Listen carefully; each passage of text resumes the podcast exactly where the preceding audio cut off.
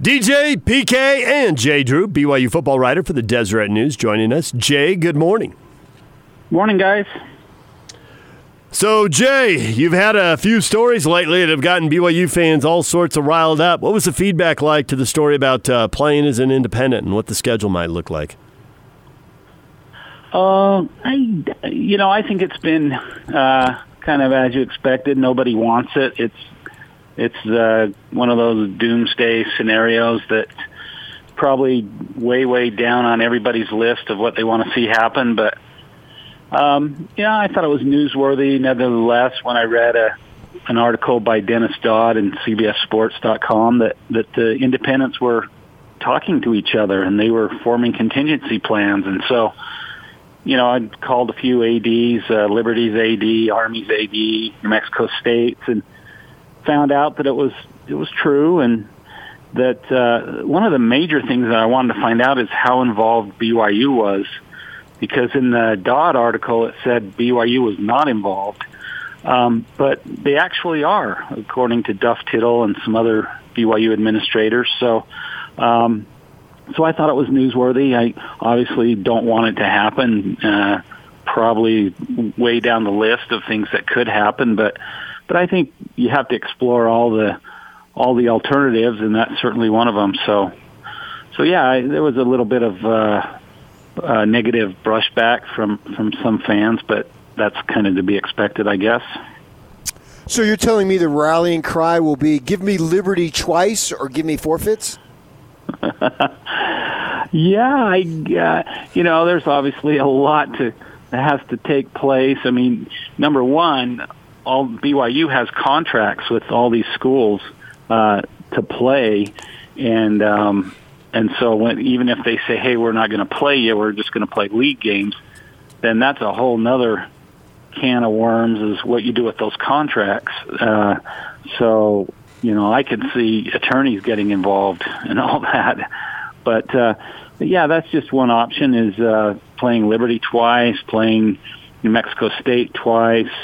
Uh, and, and, you know, and who knows what's going to happen with Notre Dame. They've got the scheduling agreement with the ACC, but, but that doesn't take care of all their games. So, you know, maybe BYU would play Notre Dame twice, and I'm sure people would, would love that around here. So, that's still a long ways away, but uh, hey, what else are we going to write about and talk about, right, you guys?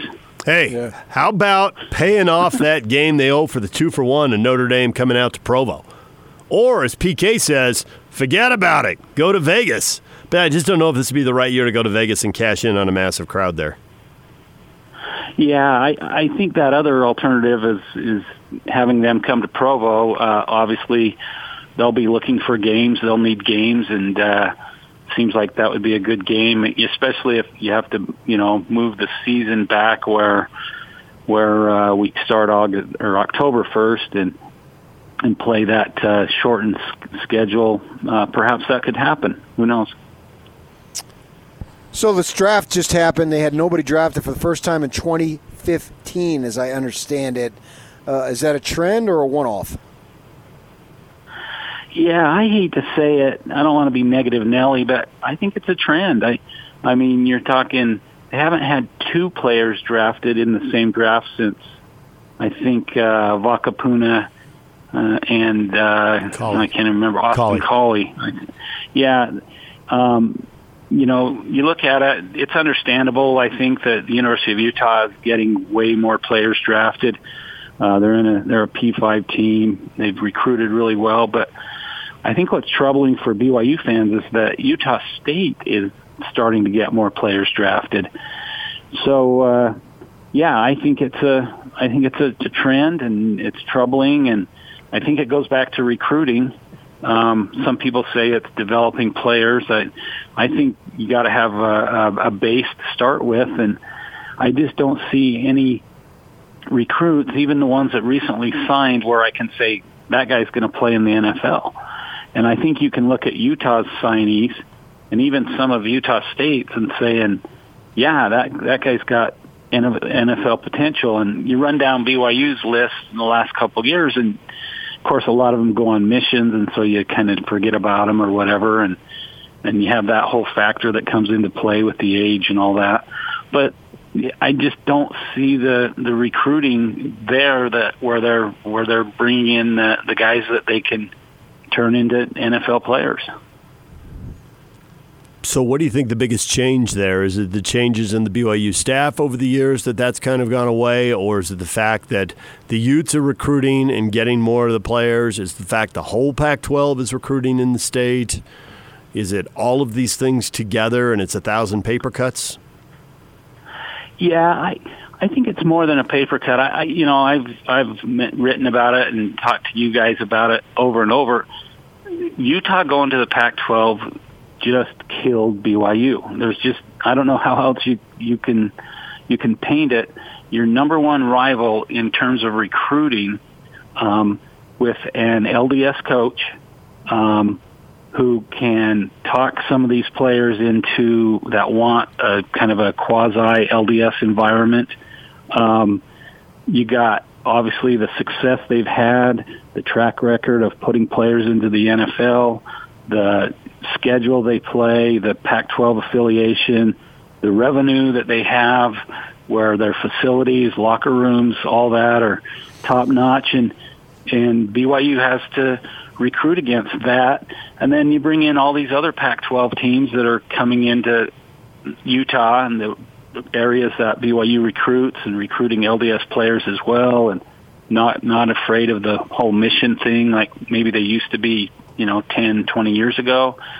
So yeah, I I think it's more than a paper cut, but but uh, it's it's very very difficult. Um, I mean, if you're a high profile player coming out of high school um, who didn't grow up kind of worshiping BYU or dreaming of playing there, uh, why would you go there?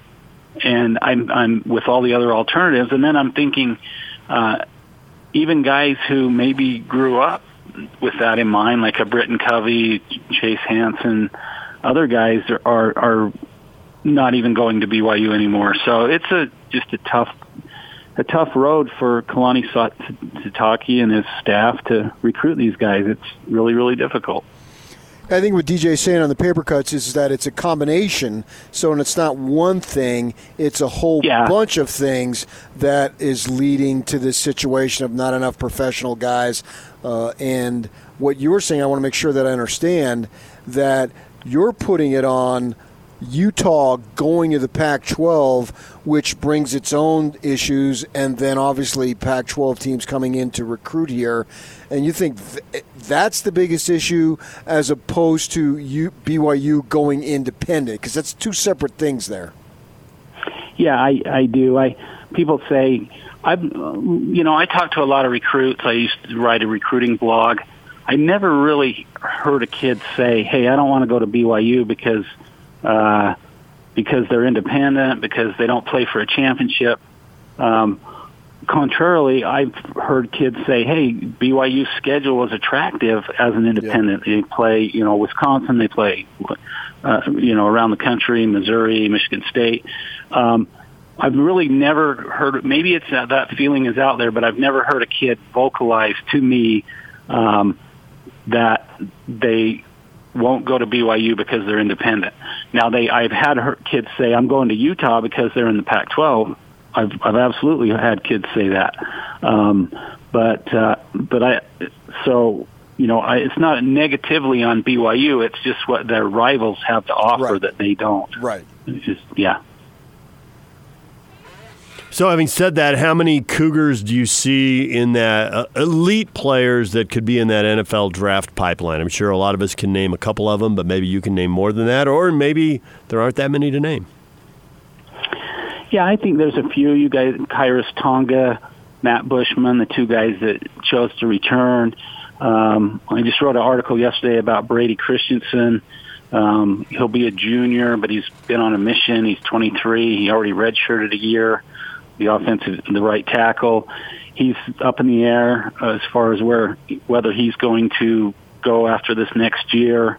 Uh, so I, I think he's got a shot. I think the center James Empey is the exact same boat as Brady Christensen, being a junior, uh, redshirt junior, uh, with a, a mission. under his belt. Um, or, or two, Tristan Hodge. Uh, will be a senior. He's uh, already graduated. He's uh, an offense uh, guard. Um, might have a shot. Um, I don't really see any skill position players out there for BYU that uh, that are, are ready. Um, you know, to, to make that make that leap. Um, unless uh, the you know the grad transfer running back from Utah, Devonta'e Henry-Cole, is is as good as uh, you know some BYU coaches think he'll be. Maybe maybe he'll have a shot, but um, but yeah, I, I think they'll have a few players drafted next year. Um, but how many? It's kind of depend, determ, depends on whether some of these guys uh, that I just mentioned, like James Empey or Brady Christensen, uh, forego their senior year and, and enter the draft. So, what's best for BYU in its recruiting strategy as far as do they go after the guys they go after knowing that they may not get them, or do they go after the next guy to have a better chance to get those guys and then hope they develop? Yeah, that's a good question. I, you know, I I, I got to credit Kalani. He Bronco used to seem to shy away. If if Bronco knew he had a very very slim chance of getting a kid, it seems like he didn't even try. And I got to credit Kalani um, and this is just anecdotal. I don't have any numbers, but it seems like Kalani is casting a wider net, and he's jumping in and, and you know trying and trying for these kids, even though they're long shots. Um, and you know, you got to credit. Look what Mark Pope did with the right. Matt Haarms from Purdue. Uh, you know, every once in a while, you know, um, it pays off. So I think you got to keep doing it. So I credit Kalani for doing that. But um, but yeah, I think it, you got to kind of look at it realistically. If you're BYU and say, um, where do we want to put our resources? Our our limited um, resources, um, which you assume are limited because of uh, you know the revenue. They, they obviously don't have the biggest revenue stream as the Power Five schools. So where can we most effectively use our resources? Um, personally, you know, they they've had some great success going to Hawaii over the years. It seems like they haven't gone there as often. That's one place I would look. And I think they I think they need to get into Texas more. Um, they've had some success there, and and uh, you know, talking to Micah Simon, a receiver from Texas, he he tells me, hey, I, he thinks there's a lot of kids down in Texas are kind of looking to get out of the state and uh, looking to play right away, and maybe that's kind of where you go. But but it's a it's a tough dilemma. I mean, I don't think there are any easy answers, to be sure.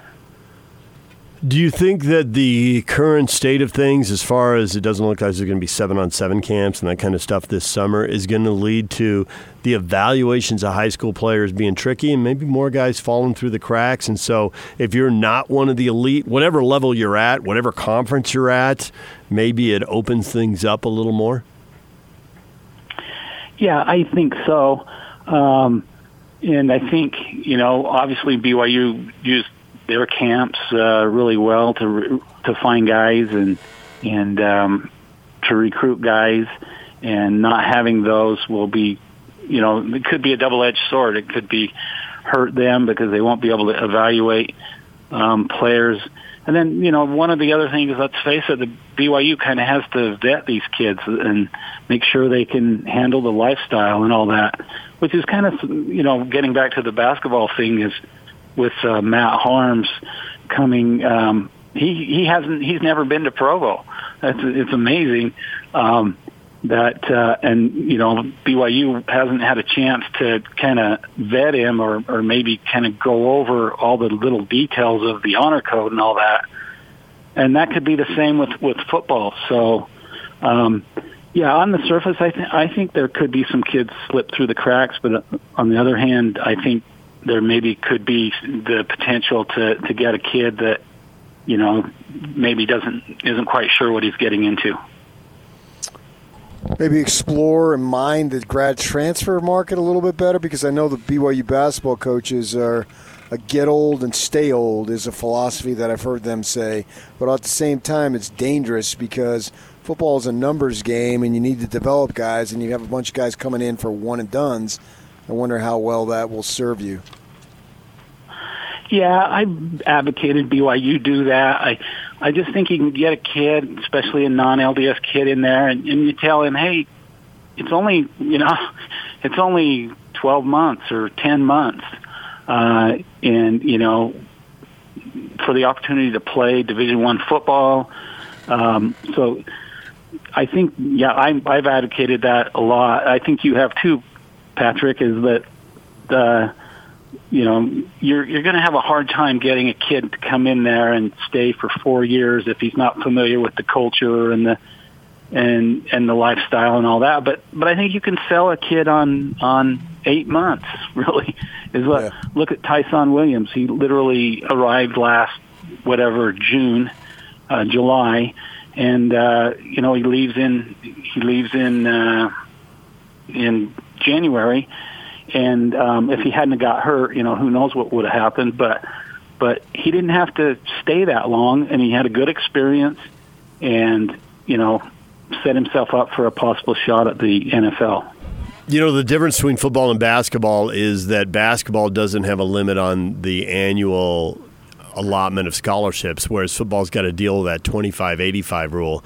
And if you keep giving those 25 scholarships to seniors, you're going to you're probably going to end up hurting your depth at some point. So I think you really got to pick and choose. But it looks to me like there's two things to look at.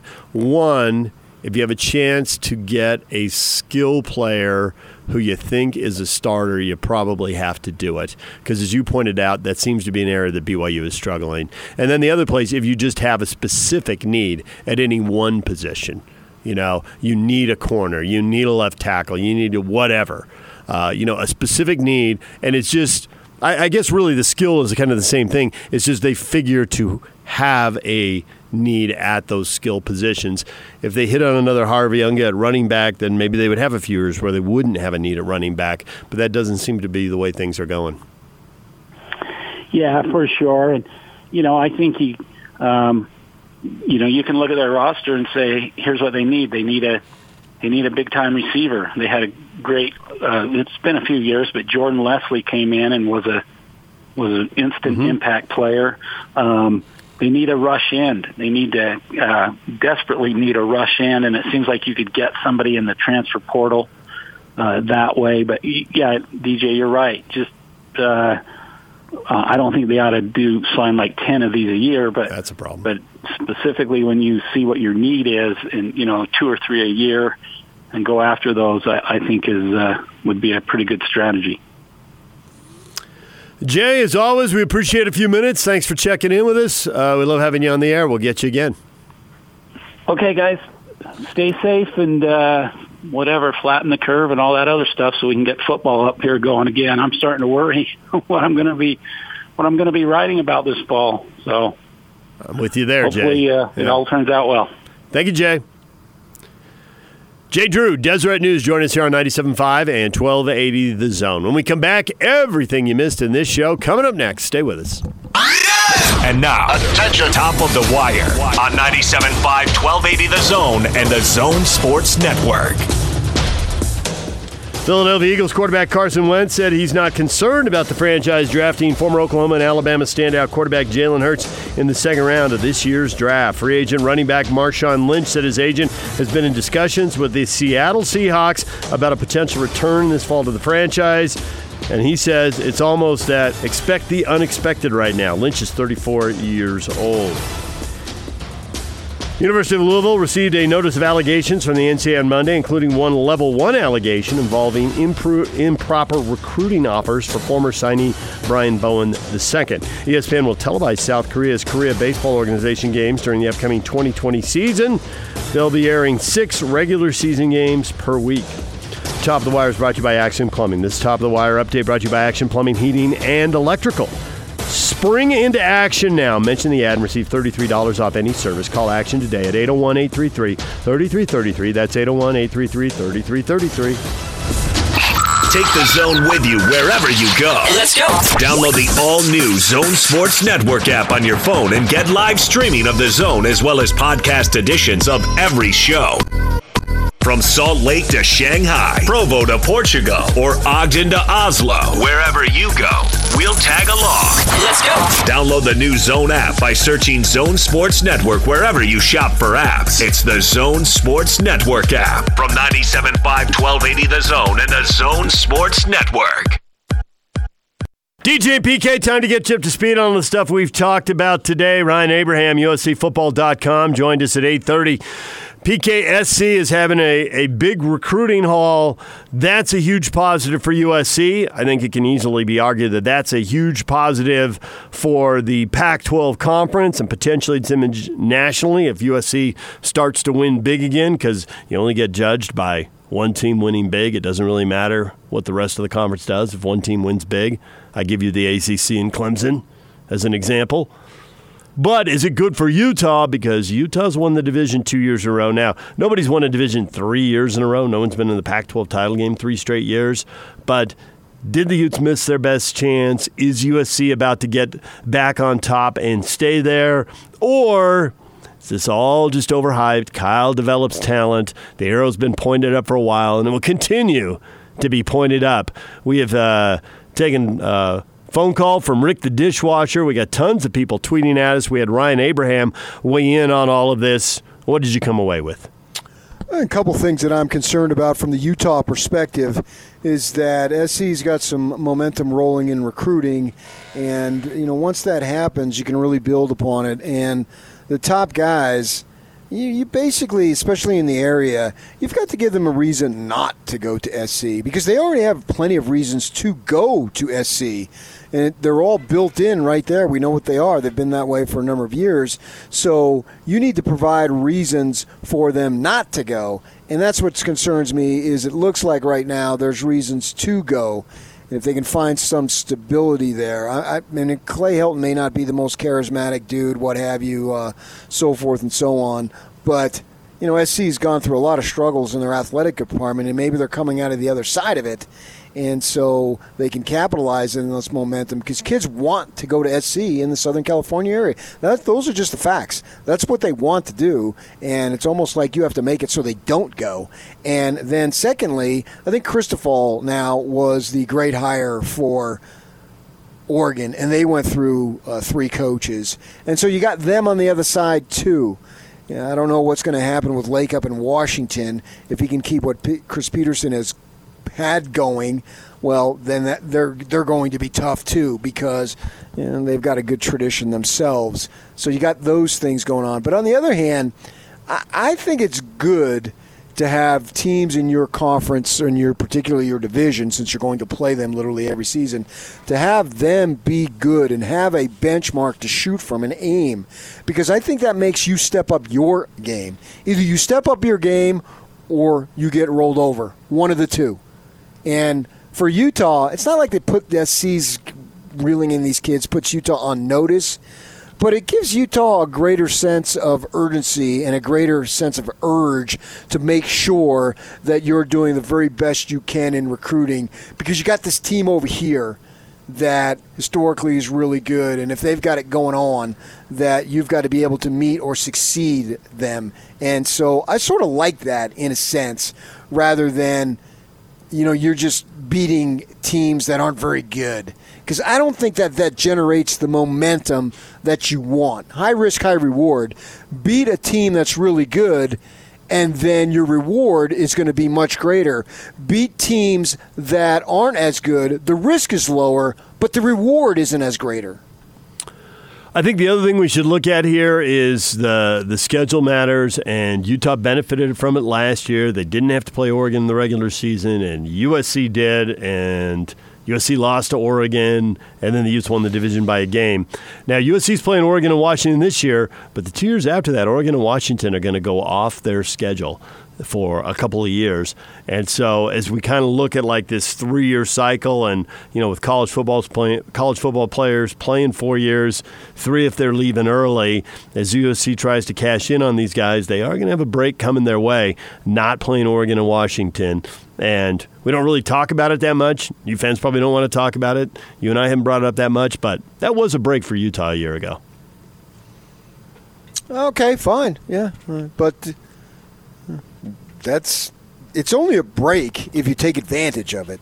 The schedule is only a break if you use it to your advantage because you're playing games. But if you lose those games, well, what advantage did you have? You know, we thought it was a big deal in the beginning. Oh, not to play Stanford and play Cal. Well, then they lose to Cal, and then they beat Stanford. So it depends on how it plays out. We had on Jon Pessah, author of Yogi, A Life Behind the Mask, and. Uh, Yogi, so many crazy stories, such a, such a personality, such a winner. I mean, 10 World Series titles, 14 World Series appearances. He's 10 and 4 in those, 15 All Star games. But uh, Jon was sharing just stories about his life that were interesting intriguing, what made him great. Uh, you know, the story about really being mentored at a young age when his catching career could have gone either way in the big leagues. Uh, that was a big deal. And then just lots of fun, goofy stories, too. Well, yeah, you and I have made a vow that we're going to intend, attend each other's funeral. And we're going to do that in honor of Yogi. It's a good line. it's impossible in the physical now since Yock's looking at us like, would you like me to tell you more? Maybe you will. Yeah, I, I don't think people. I, I I'm probably going to go first. I'll go to your funeral, but people won't know that I'm there. Just sneak in the back. No, no, no. I'll be up. I'll be invisible. I'll be an angel. Oh, I see what you're saying. When you go first. Okay, now I got it. Yes. Yeah. Actually, you've got a lot of longevity in your family. I am. I think I'm really going to have to grind out some decades here if I'm going to match you. All right, then you go first. Uh, then. Not volunteering. I'm just saying. You, you know, come back to my Either way, yeah, I do have. Uh, my my father's father died fairly young in his 60s, but my other three grandparents were in literally in their 90s and my uh, my parents both made it to their 80s, and they were longtime smokers. I mean, they just defied the odds outrageously. I got a picture of them and my mother's high school prom. At the bottom of the picture, they're both holding cigarettes. Yeah. so they smoked a good 60 years, and then they had health problems and both quit instantly. But my mother's side, oh my goodness. My father's side, they they you know, they had some substance abuse issues. My mother's side those are cantankerous old people who just refuse to go. I mean, I, that is my uh, uh, my wife's grandmother. can you have a grandmother-in-law? That's kind of odd, but yeah, I guess yeah, can, yeah, right? Sure. It's not expression here. But uh, my mother-in-law used to say that about her. It's like, nope, she's too mean. She is going to figure out how to make this go. and she did. She lived a long time. Yeah, we had a situation where a few years, well, several years ago, my mother was probably close to 80, and it was spring break, and we were down there, and we, she's just feeling, she's just almost dead. We take her to the clinic, right? Because that's that's all my parents could afford, and we go in there, and uh, it's me, my father, my wife, and my mother, and the guy says, "She's dying." You need to get her to the emergency right now. You need to get her to a hospital. I can't help her. So I go get and I got the sat the Saturn that, that my mother won in Vegas on the slot machine. I run out in the driveway. I literally drive it up over the curb right to the door. We put her in, and so she's sitting in the front, and my father and wife are sitting in the back. Well, we didn't get a chance to strap her in. So the seatbelt thing is going off, and it's about an eight mile drive to the uh, hospital. I literally am just going as fast as that Saturn can go, weaving in and out of traffic out of I 17 north up to uh, past Bell Road and she's just wailing, "I don't want to die! I don't want to die!" And I, I, mean, it's a thing. It's a thing right out of freaking movies, right? And we pull up, and uh, you had to pull up literally on an uh, incline, and I go up. I run in. I need a wheelchair. I need another. she ends up living, so it's a good story. And they rush her in there, and she's on this gurney thing. And I look at her, I'm going to die. And I look at her and I get real close to her mouth and I don't speak Italian, but I know some Italian swear words and the big ones. And I just laid into her and I said, You've been a bleeping fighter your whole bleeping life. You're going to fight this now. Blah, blah, blah, blah, blah, blah, blah. And everybody thought she was going to die, but she didn't. she pulled out of it and lived uh, a, several more years. And her oldest sister was 100 when she died. Uh, my uncle, who was shipwrecked in the sea for five freaking days, I tweeted out the obit. He just died last month at 98. I've got another aunt, my godmother, who's 92, and my sisters still see her at the casino every week down in uh, Phoenix. So yeah, I got all sorts of longevity. So all you people who want me out the door, ha ha, I'm gonna stay around. You're gonna go before me. You're going to Yock's funeral. There you go. they wheel in 114 year old PK. Get the hell out of my way. Get out of my way. I don't even want to. I don't even want to be in this thing. I could totally walk up there. It'll be fun. All right. Uh, there was a survey. We discussed this. We were both stunned by this. A majority of sports fans surveyed by ESPN said they're in favor. They, they surveyed uh, 1,004. I don't know why 1,004, but whatever. 1,004 sports fans age 18 years or older. And 65% are in favor of sports returning even if fans can't be in the stands. I was sure that number would be higher. I want to talk to the other 35%. We discussed this earlier. This number ought to be 95%. I mean, I get there's always 5% who go the other way. Fine. You're not going to get to 100. But 65? Only two out of three? Come on. Come on. No way. It's got to be well, higher. Yeah, I would watch it obviously in the situation that we're in we're starving for live sports. At least i am. I think most of our listeners are because we are sports fans. We've been sports fans our whole life. So uh, the the starvation factor for sports would be one reason why i would definitely want it. It's competition. It's real. I'm involved in that big time. And i think the players in whatever sport man or woman when they come back it's going to be something. It's going to be a sense of appreciation. I I heard uh, on Instagram Jimmy Buffett was talking. He did a little thing, and they were like interviewing him virtually, and he was saying, "Oh man, that first concert back." He's going to blow the roof off the dump. Right, it's been taken away, right? This is some in the summer for him. He talks about how he's had a 40-year summer job, you know, cuz he tours in the summer a lot and people like to wear the hula skirts and all that stuff and you you know, you understand what it's about even if you haven't been to one of his shows, you know what it's about. And so but he was talking about how yeah, he just is so excited whenever that first concert is back. Well, I think that's the same way it's going to be for sports and the athletes are going to be so excited excited to be back, whether it's uh, little league, high school, junior college, all the way to the top. The, everyone's going to be so excited. I was speaking to the baseball coach down at Corner Canyon yesterday, and they're just so eager to get back out on the field just for a practice, you know, just to just to be out there and throw the ball around and smell the leather and and uh, slide in the dirt and all that type of stuff. Yeah, and then secondly, I'm going to have curiosity to what it would be like to see a big time sporting event without the noise of the crowd. One of the things that struck me when Vince Scully was retiring, and he gave many interviews, and you know, you tend to, if you listen to a few of them, the same questions are asked and you get the same answers. And one of the big things for Vince Scully was they asked him, Well, what are you going to miss? And he said, universally, the roar of the crowd just the excitement and the emotion when you look down in the press box and you see down at the field level the folks in the stands. And how weird is that going to be to not have that? So, just out of curiosity's sake for that, I would watch it to see what it's like.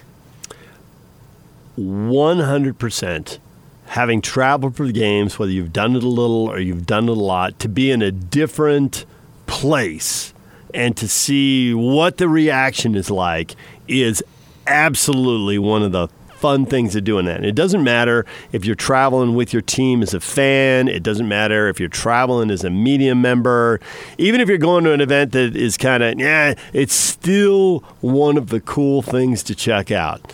How many people are there? How fired up are they? And how do they react in a big moment? And you always remember that and you hear players they talk about it all the time. They they don't necessarily hear individual voices but you hear players all the time. It's great to go on the road and shut them up right? We've all heard that quote. And it's you're right it's going to be odd. Yeah for sure. You know i traveled many years working for newspapers and uh, did a lot of games that were not in my city. It was wherever it might be, literally across the country. And eventually, you know, I got tired of the travel. But what I never, ever got tired of was walking into a stadium and walking into an arena and to feel the excitement, to sit there in press row and know that the game was going to be starting and look around and see the people, that everyone was always, you know, always into it to one degree or another. The higher stakes, the more they were into it too. But I never.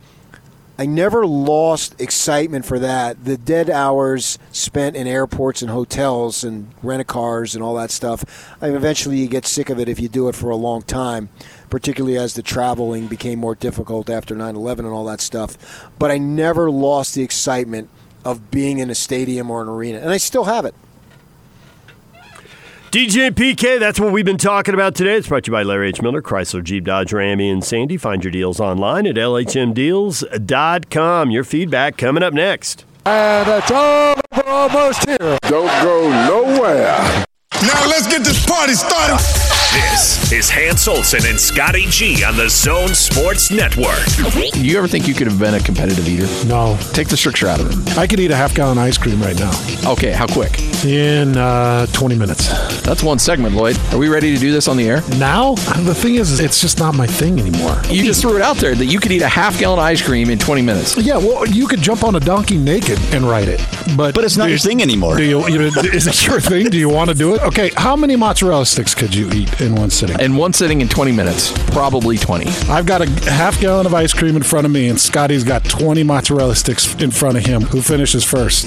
Man. Do either one of us finish? And Lloyd's got a donkey. Hanson and Scotty, weekdays from 10 to 2 on 97.5, 1280 The Zone and the Zone Sports Network. Feedback of the day is brought to you by Audi Salt Lake City, where you can pick up a new Audi Q5 SUV for only 359 per month. Visit Audi Salt Lake City at 999 South State or AudiSaltLakeCity.com. PK, we're hearing from a lot of Ute fans. They're combative. They're ready to take on USC. They flinch. They give no quarter. They're all in on Kyle Whittingham and his staff.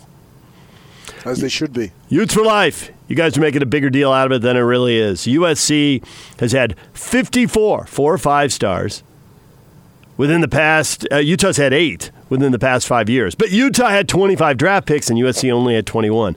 All of Utah's commits for next year's are all four star as well, but you failed to mention that. Dot dot dot. Shocker. uh, who's that by? Utes for life. Uh, my guess is I've probably muted him on Twitter. But uh, if if you think we're not Ute fans and we don't, uh, uh, what do you what do you want me to tell you? My connection to, to Kyle. I mean, come on, man. Uh, it's not like we don't like these guys. In fact, it's just the absolute opposite. But you know, SC, as I said, uh, if you give kids a reason not to go to SC, that's good. But once they have a reason, and they already have many reasons to go and it, it, worries me, man. I've seen them. I've seen them be on top. I've, know, I've seen them being mediocre. I haven't really seen them be on the bottom. I can't. They don't that do that. On, they don't no. do that. That's why you haven't seen it. They don't do that. They do right. two things. They have decades where they crush it. We were talking about one of them yesterday when they went to the uh, Rose Bowl ten times in 14 years as the Pac-8 and Pac-10 champs. Obviously, the Pete Carroll era, they crushed that whole decade. But this last decade has clearly been up and down. But they rarely are going to do worse than third in the division. And when it was a 10 team league, they rarely did worse than fourth or fifth. Yeah. So I wonder if we, if we can say, and be ready, Yak, be ready, be ready, be ready. Uh, Has Utah, have they had their crack? Oh, you crossed him up. That wasn't the one he expected. He was ready for two words. Two words. I could see it on his face. We know Boise State had their crack. There, you're off the hook, Yak. So, two things. So two things. That was better than that the might be the better than yeah, that was better than the drop. we know Boise State and their crack. Uh, two things here. One, I mean, obviously Boise State has their crack. Yeah, you're just piling on. That was too late. We talked about it in the seven o'clock hour, and Utes for Life probably wasn't up yet, and you probably have your theories on YPK. But Kyle, every three years has been better than the three years before it. He's been there 15 years. Break it into five segments, and you can see the arrow is up. So the fact that they're getting four stars now and they're going to trend up in the future, that is very easy to believe. Oh, for sure. And, and, the other thing, when we talked about this with Ryan Abraham, and he said USC fans complain to him because it is clear, and he recited the numbers. They're so clear, even SC people know them. He said Utah's done a better job of developing the talent they have into NFL players than USC has, even though USC has more of these four and five star kids. So that's also well reported. But and Yak, jump in on this because we were just talking about it in the break. The reason to bring up the seven four stars USC already has is there's two ways to go here. Maybe there's three. One, they don't actually sign all those, so the class isn't as good, but that seems like a long shot. Two, they get these guys, but they pick the low hanging fruit and they're not going to get any more in this class. But the third scenario, which is the one Yak is buying in, is that seven is just the start. And why is yeah. that, Yak? These guys all know each other. They've been competing at these regional camps, so they see five, six, seven of their buddies go into one then school. 8, nine, ten jump on board. 8, 9, 10, 11, 12 are all of a sudden like, hey, what's USC got going here? Do I want to go play with those guys? So it's That's a, exactly my point. It's yes. a snowball. So all three things are true. Yes, the Utes are getting four stars of their own. And yes, the next three years for Utah will probably be better than the last three because that's how Kyle's 15 years as head coach have trended. And you can go back and add the numbers up for yourself, check the wins, check the bowl bids, check the division titles. It's a fact. But when SC hits it out of the park, the yeah. rest of the league is powerless. That's my point. I know. And you and I know that because we've been following the league forever. Some people here know that because they've been following the league forever, but some people haven't been.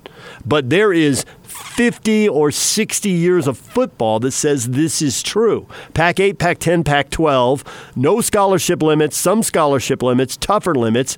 TV's not a factor. TV's a little factor. TV's a huge factor. 25 initial count yeah. Right. Yeah. It doesn't matter if it's 2585 or when it was 3095 or when there were no limits. SC, no matter the rules, no matter the era, when they get the right coach in there, look out. Now, does this staff, maybe Clay was the right guy and he had the wrong staff and he changed his staff and, you know, Ryan Abraham went and all that. You can listen to it at 1280thezone.com. The interview's up there. We'll tweet out links to it here in a couple minutes. Uh, we're all done. Anything else you want to add, PK? Anything for the road? Yeah, I think that we need to understand right now with the situation. I think Utah is a top three program in the Pac 12. With Oregon and USC. Yes. And Washington just had a coaching change. We don't exactly. know what to make of them. Precisely. There's a solid middle to the league, which is where Stanford has been residing lately. We'll see and if they Stanford get back has to where the ability to go up for sure. Sure, but right so now Washington. today, right. they're a yes. Right now they're a top three program, which is a pretty good spot to be in. All right, we're out of time. Scotty and Hans are coming up next, right here on 97.5 at 1280 The Zone.